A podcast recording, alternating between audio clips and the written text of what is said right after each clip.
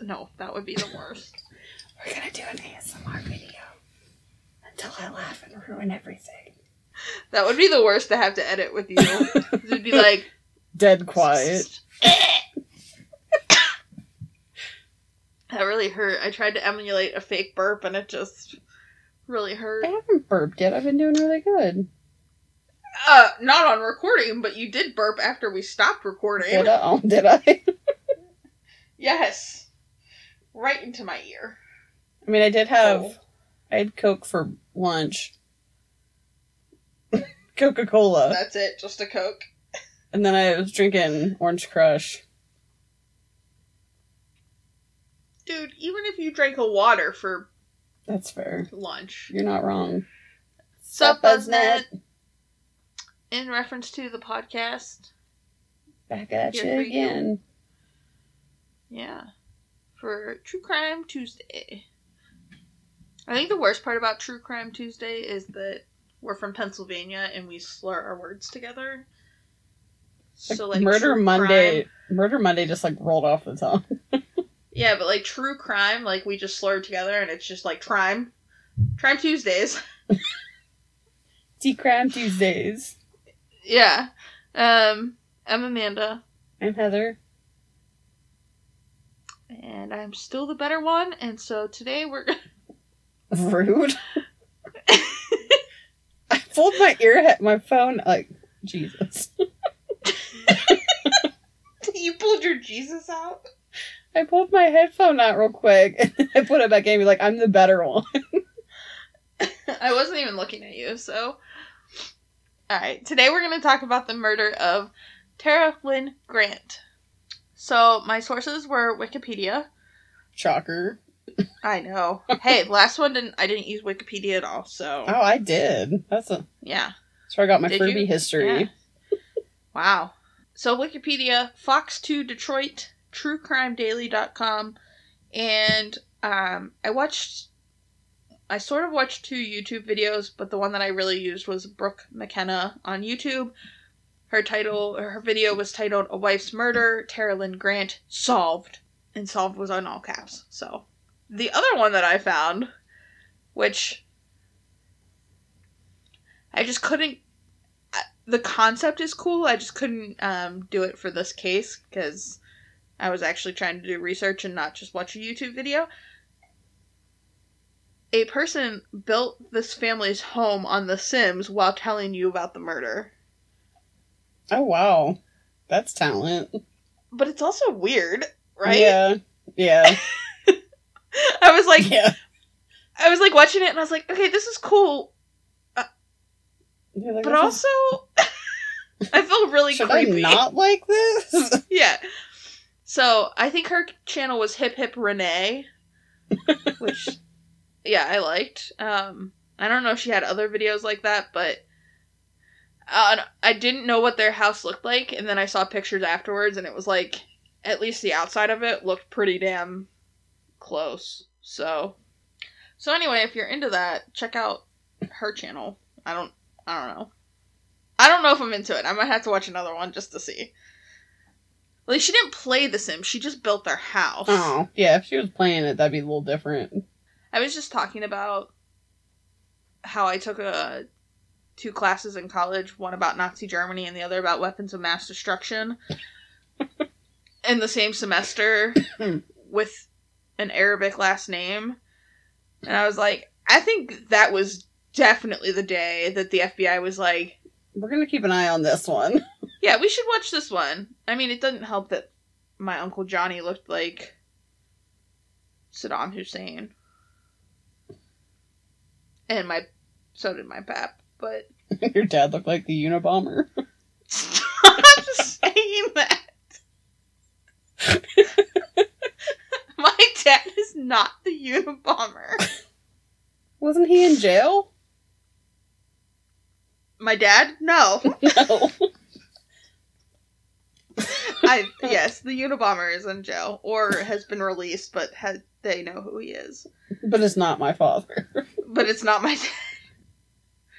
Um, I don't think the Unabomber lived in Florida. Let's look. Not a Floridian. Not a Floridian. The Unabomber is Theodore. Wow. Kaczynski? Oh, definitely Polish. and he's from Chicago, Illinois. Oh! He's a Taurus. His birthday is May 22nd. Ooh, that's close. um, he also went to Harvard, so Can't definitely not my father. is he? I don't know if he's still in jail. Oh yeah, he is incarcerated at ADX Florence in Colorado.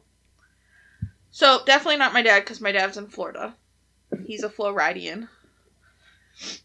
So back to Tara Lynn Grant. Now that we've had our fun. Um, this is another one on my list for Valentine's Day, even though this is now a week and a half after Valentine's Day. Um, it's in my it was in my list of topics that I wanted to cover. Um, and once I started researching it, I realized that and that's why we drink has already covered it. Um, which means that I'm sure other podcasts have already covered it. So I'm sorry if you've already heard this one and then I specifically targeted you, Heather, because I thought you might have. I, I didn't remember it at first either, and then like there's one key element that went that like made me go, ah, I have heard this one before.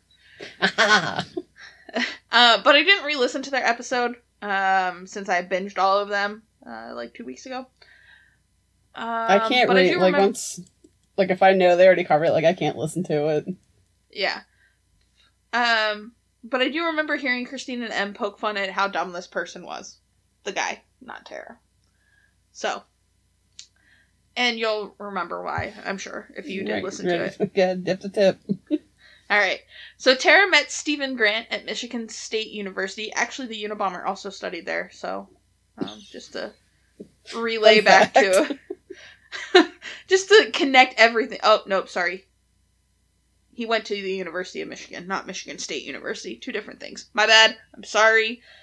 Um, Connection broken. Yeah. Failed connection. So anyway, Tara was studying business and Stephen was studying politics. Tara wasn't interested in Stephen at first. Um, but then when her grandmother passed away, he drove six hours to attend the funeral to support her. Tara, not the grandmother. He wasn't like holding her grandmother's casket or anything. Just That would be clear. creepy. Could you imagine walking into the funeral and he's like just holding the casket? Stephen had dropped out of Michigan State to work with a politician, and Ch- Tara finished school.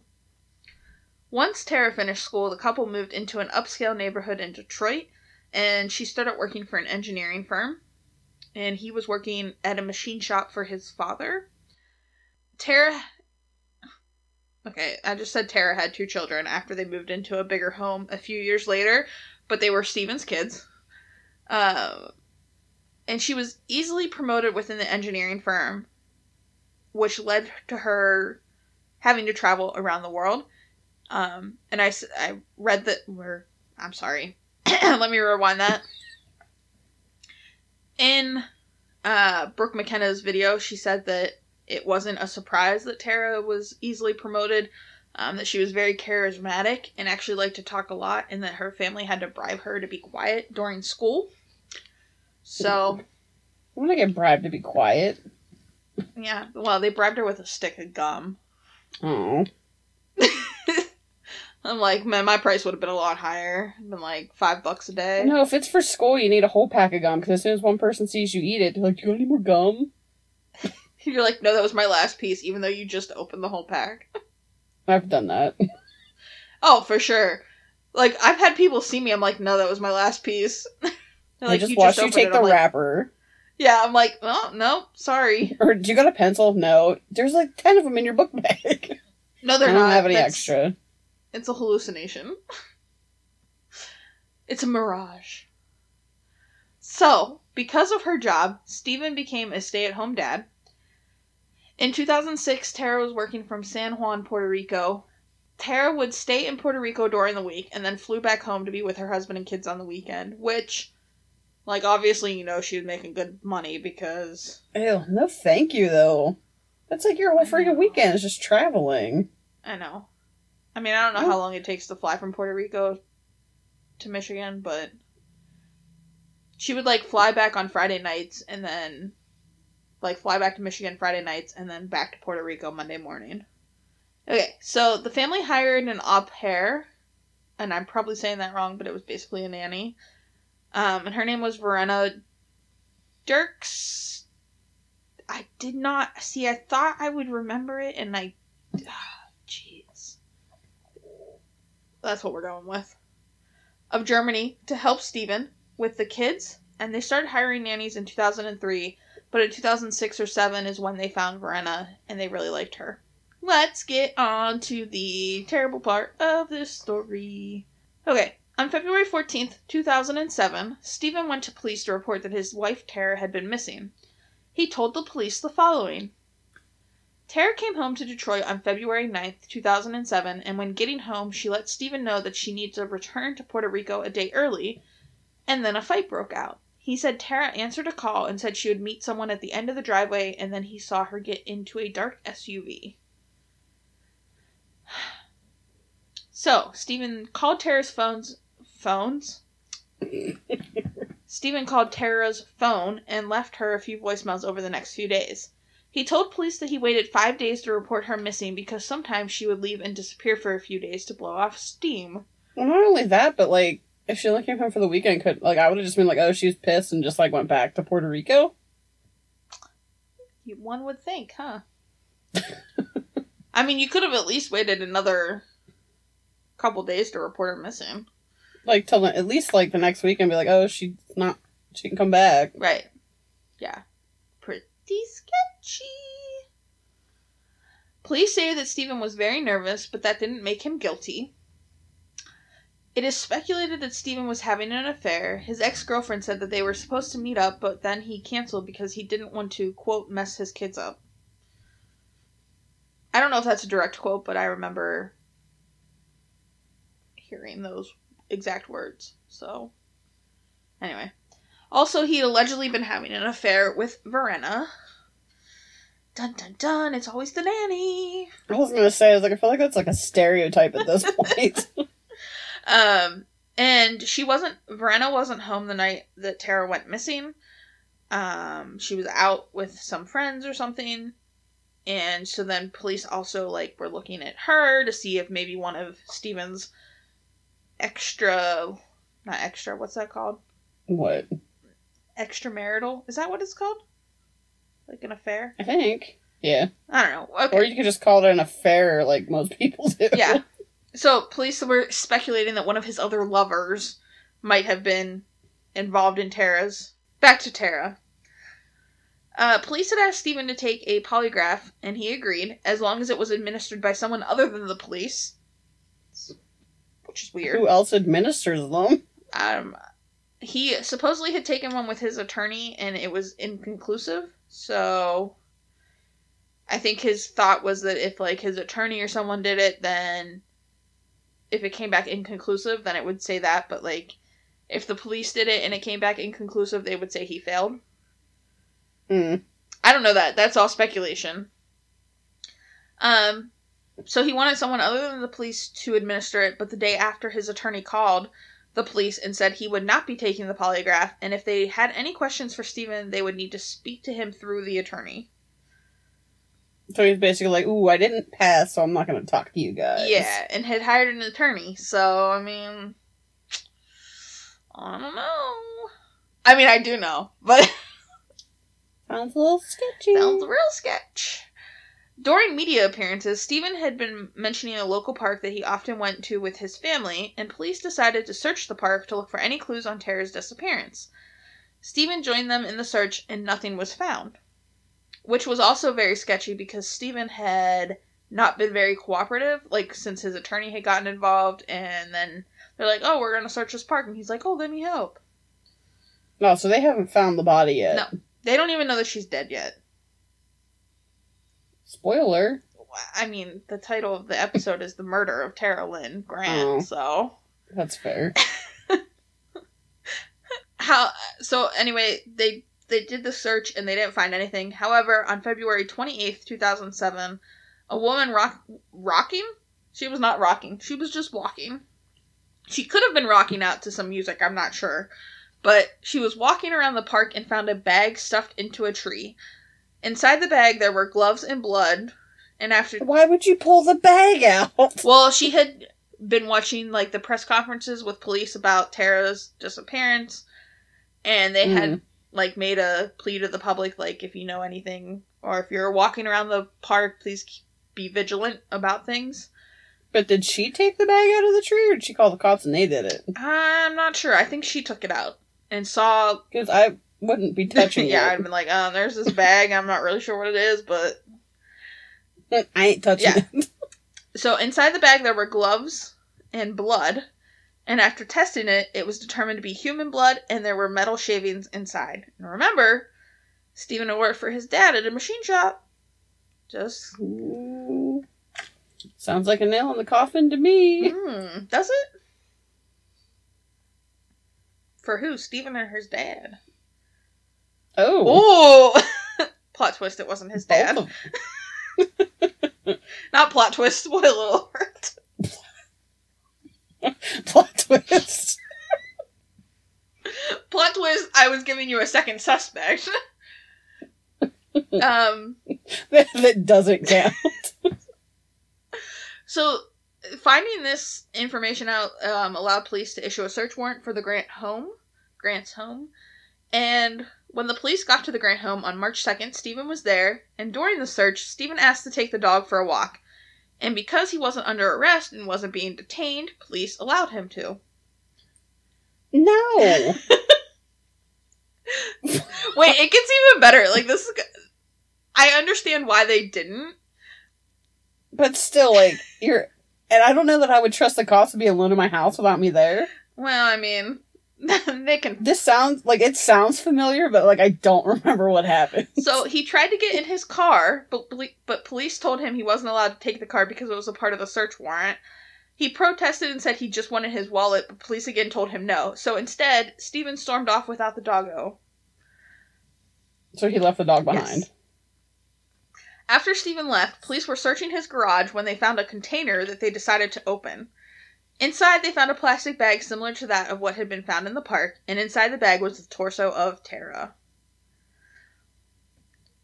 Oh goodness. also, why would you keep it in your garage? We'll get to that. now they had to find Steven, though. because they just let him leave. Was that more one? He's like, ah, crap! I know they're gonna find it. Someone's gonna skedaddle. Yes, that is the thought process. During the time they were looking for Steven, they also had police go to the machine shop that Steven's dad owned, and they there they found the same metal shavings that matched those in the bag from the park. I also believe they found blood on some of the machines, but I don't remember reading that. Like I remember thinking that they would have, but I don't remember actually reading that. And He didn't take her there and like chop her up, did he? No. yes. um can you stop giving spoiler alerts? Jesus. You don't even know what's happening. Somebody's dead and their torso's laying in a bucket, Inside of a bag. but is inside of a bucket, But that's the bucket was yes. so it's still technically in a bucket. I think it was a Rubbermaid container, but that could just a big bucket with a lid. All right. Um, they also went back to the park with bloodhounds and found more of Tara's body's parts. I just said Tara's body, but then I added parts while speaking, and then it sounded awkward. Body parts. So then they went to the media to tell the public that Stephen was a wanted man. Stephen's attorney called police and let them know that he thought Stephen was going to hurt himself. And um, Stephen had borrowed a car from a friend who called police to let them know he lent Stephen his yellow truck. His sister then let police know that she believed that he would be going to Wilderness State Park, which is somewhere him and Tara went quite often. So police went to the state park and located the truck and then followed footsteps to Stephen because there were s- there was snow because it's Michigan in February, and Oh, I'm like they just. He, I was like, was he stomping his feet? no, or- and he wasn't like Pongo and took like a branch and. Thank you for the sound effect. I did the hand Oh. motion too, but you can't see no, I'm not it. looking at you. You wouldn't have been able to see it anyways. My hand is not. It's this Oh. one. Hand check. Along his trip to the state park, Stephen had bought alcohol, pills, razor blades, and a toy gun. It is thought that he was going to point this at police in hopes of getting shot by the police. Well, hopefully he'd be smart enough to take the little uh, orange piece off the end of it. Because if not, you can tell it's a toy gun. Unless he kept it in his shirt. That's true. When Stephen was found, he had pants, socks, and a shirt on, but was suffering from severe hypothermia and was hallucinating and talking to trees. Jeez. I was going to try and make it. Did he already take the pills? I don't know. It didn't say. Stop. Why do you always ask the worst questions? Because I'm inquisitive. I can't help it. He had written a goodbye note to his children. Okay, so he had written goodbye notes to his children, and then he was airlifted. Well, they had found those at the scene. Stephen was airlifted to a hospital in North Michigan. And on March 4th, police questioned him and, and he agreed to talk to them. So they recorded this whole conversation, and like you can listen to it if you want to. But basically, he confessed to them and said that the argument they had turned violent after Tara had slapped him. He then shoved her, and Tara said he would never see his children again, and then he began to choke her. Because he knew he was going to go to prison anyway for, like, pushing her, I guess. So then he just decided to kill her. I feel like there's a huge difference in jail time. Uh, yeah, quite the difference. Also, just pushing her, I don't know that, like, necessarily you would have gotten jail time if it was your first offense. He also, it said that he put, like, a piece of clothing over her face because he was choking her face to face. And, hey, do you like face to face? Because he was choking her face to face, he, like, put a piece of clothing over her face so he didn't have to look at her. Once she was dead, he had to use a belt um, and he placed his belt around her neck to carry her down the steps. So, not that he carried her, he drug her down the steps by, by her, her neck. neck. with his brown leather belt. Why would you not? Why would you not wrap the belt around her feet? I don't know. Why? How much did she weigh that he couldn't pick her up? She doesn't look like she weighed very much. Maybe he was a scrawny man with no muscle. That's what I'm saying. Because he also struggled to get her into the car. And also, I couldn't just grab her hands and pull her? Yeah, I don't know. He also was naked during this whole ordeal, including carrying her down the or dragging her down the steps and putting her in the car. Well, thank God none of his neighbors were outside. That would have drawn some suspicion. I mean, their garage was attached to the house. Oh, I like how that's your concern. um. So anyway, the next day he then took her body to the machine shop to cut her apart. ew. He then went to the park that his family and him used to go to and used his children's sled to transport her body parts across the park to bury to bury them. Bury. Um, so at one point, at the top of a hill, he lost control of the sled and it went down the hill on its own and like spewed her body parts everywhere.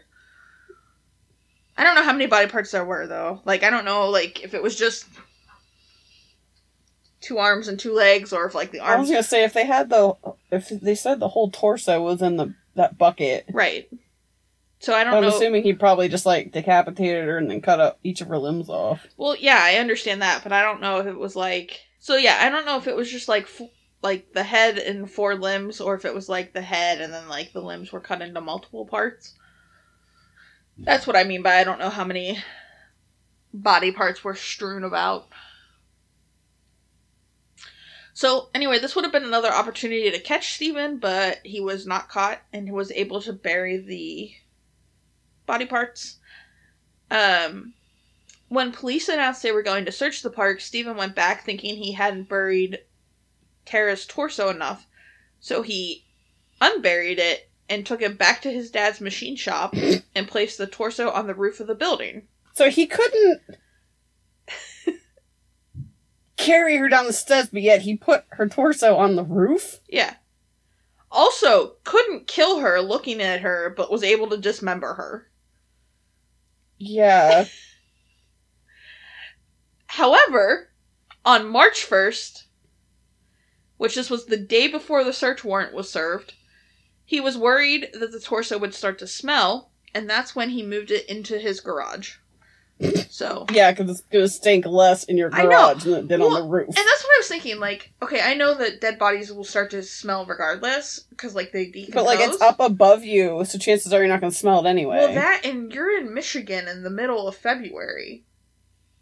yeah, it's going to keep it a little cold. Like the deco- decomposition won't be as rapid. yeah, it's not like you're threw it on a roof in Texas. Right. I don't know. It was just weird. So, yeah, just the day before police conducted the search of his home, he moved the torso into his garage. So, on March 60- 6th, on March 60th. Yeah, on March 6th, Stephen was charged with one count of homicide, murder in the first degree, um, that was premeditated, and then one count of dis disint. I thought it was dismembering, but it's disint. okay, What does it say? it's disinterment, disin, disinterment, discernment. I don't know. Was that supposed to be dismemberment? No, because I copied and pasted this directly from Wikipedia.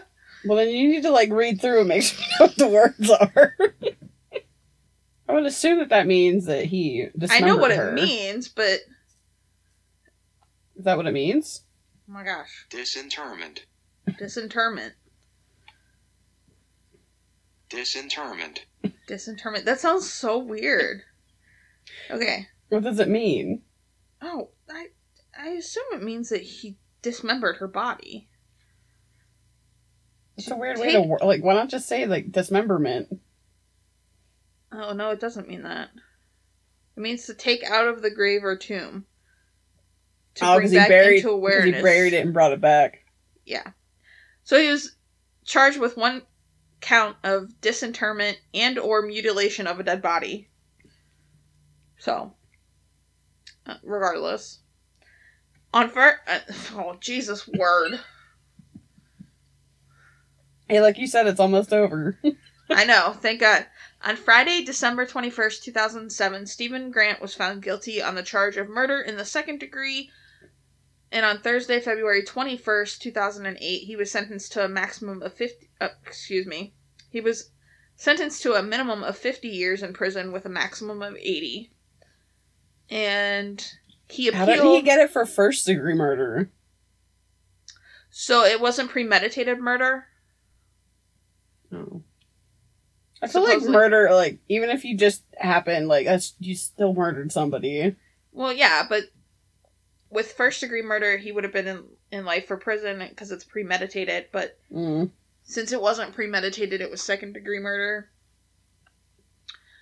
And um, obviously, he he appealed his sentencing several times. Um, and actually, on March 30th, 2010, he lost his final appeal in state court. Um, his appeals were based on the fact that he wasn't provided an attorney, um, and that police questioned him wrongfully or something. I don't know. Like I mean, His- they let him. his attorney wasn't pre- present when the when they were questioning him, but they had asked like, "Are you ready to be questioned and talk to us?" And he said yes. So I don't know. And basically, in March 2015, U.S. District Court Judge David Lawson denied Grant's petition for uh, right of writ writ of habeas corpus. Grant claimed that police improperly ob- obtained his confession in his hospital bed as he was being treated for hypothermia and exposure, and also denied Grant's claim that pretrial publicity made it impossible for him to receive a fair trial. Lawson said that officials in Macomb County took extraordinary measures to ensure that a fair and impartial jury was seated. So he was like, "You're wrong. Shut up." Wasn't that one of those like if anybody in the area like they go outside of the area where people haven't heard of it? Yeah. So like basically, I mean, they say that that the prosecutors took very good measures to make sure that the jury was impartial. So, I mean, it's just Oh. like I would never be able to sit on a high publicity case because, You're They- nosy. well, no, because they would go, "Do you watch the news?" and I'd go, "Yes," Oh, because I watch CNN nonstop. Actually, I didn't watch it until today, all weekend. So, Well, that's like whenever I went for jury duty, they're like, "Oh, you have to be in this county," but the case was from Westmoreland County, yeah. and I was like, I was like, "Oh, please let it be somebody I know, so I don't have to get picked." it wasn't. How many people from Westmoreland County do you know? Your family? Okay. Don't you think if somebody in my family was being tried for some case, I would tell you? It was a workman's comp case. Oh. But somebody's like, "Wouldn't that what you want to?" I was like, "No. If I ever get like pulled, I have to do jury duty. It better be a murder case." Oh, I don't know. Somebody's like, "Why?" And I was like, "Like who cares?" I was like, "I guarantee you, if it was a workman comp case, I was like, I would not pay attention." I don't know that I could do a murder case because then you're typically like sentencing them to life in prison or death. I don't know if I could do that. I could. I'm also very easily swayed. Um, regardless, Tara's children are now being raised by Tara's sister, um, and she also filed a wrongful death suit against Stephen, and they hold a walk every year um, to support, I think it was domestic violence. Did you say how old the kids were? I did not. I don't know how old they were. I'll see if it's. I don't know if it was like if they were like when it happened, like they weren't old enough to like understand what happened. Um, I don't think they were that old. Um, because Tara's family said that they would let the kids listen to their father's confession when they were older. Mm. Um, It's one of those when they ask when they're older, like, "Oh, why is Dad in jail?" yeah. Well, since you asked. Yeah, it says Tara's family decided that her children will be able to read the confession when they are adults. Grant's sister was given authority against her estate, and she is now raising the kids. Um. All right. Do you know what you're covering for your next Freaky Friday? I do not. Wow. Do you know what you're doing for your next one? Nope. I know what I'm doing on May. What days? I have a couple planned out. I have one planned out. I know what I'm doing on July 14th and on May 19th. Why do I? Is May 19th something about your birthday? Yeah, it's actually the murder of myself. I'm. Whenever I was like, oh, is it? I was gonna say, I was like, oh, is it for the concert? But I was like, that's August 19th. Never mind. Why do I have a couple dates highlighted? Alright, well, until next time, you can find us on Instagram at In Reference to Podcast, on Twitter at In Reference to. At Gmail, you can send us any true crime or paranormal stories at in reference to podcast at gmail.com. You can also listen to our episodes on YouTube um, if you would like, and then you can also help support us on Patreon at patreon.com backslash in reference to. Ta-da!